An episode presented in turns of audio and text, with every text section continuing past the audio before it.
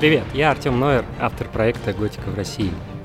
Здания в готическом духе изящные, тонкие, таинственные и, на первый взгляд, очень нетипичные для российских широт. Мы часто понимаем готику буквально, как средневековые соборы, но она очень разная. Здания в готическом духе прошли длинный путь, ими восхищались архитекторы разных эпох. Идея моего проекта – рассказать о таких зданиях, во всем их разнообразии – от средневековья до небоскребов, от цельных по стилю и имеющих отдельные черты. Теперь и в формате подкаста, вместе с ведущими экспертами. Не пропустите.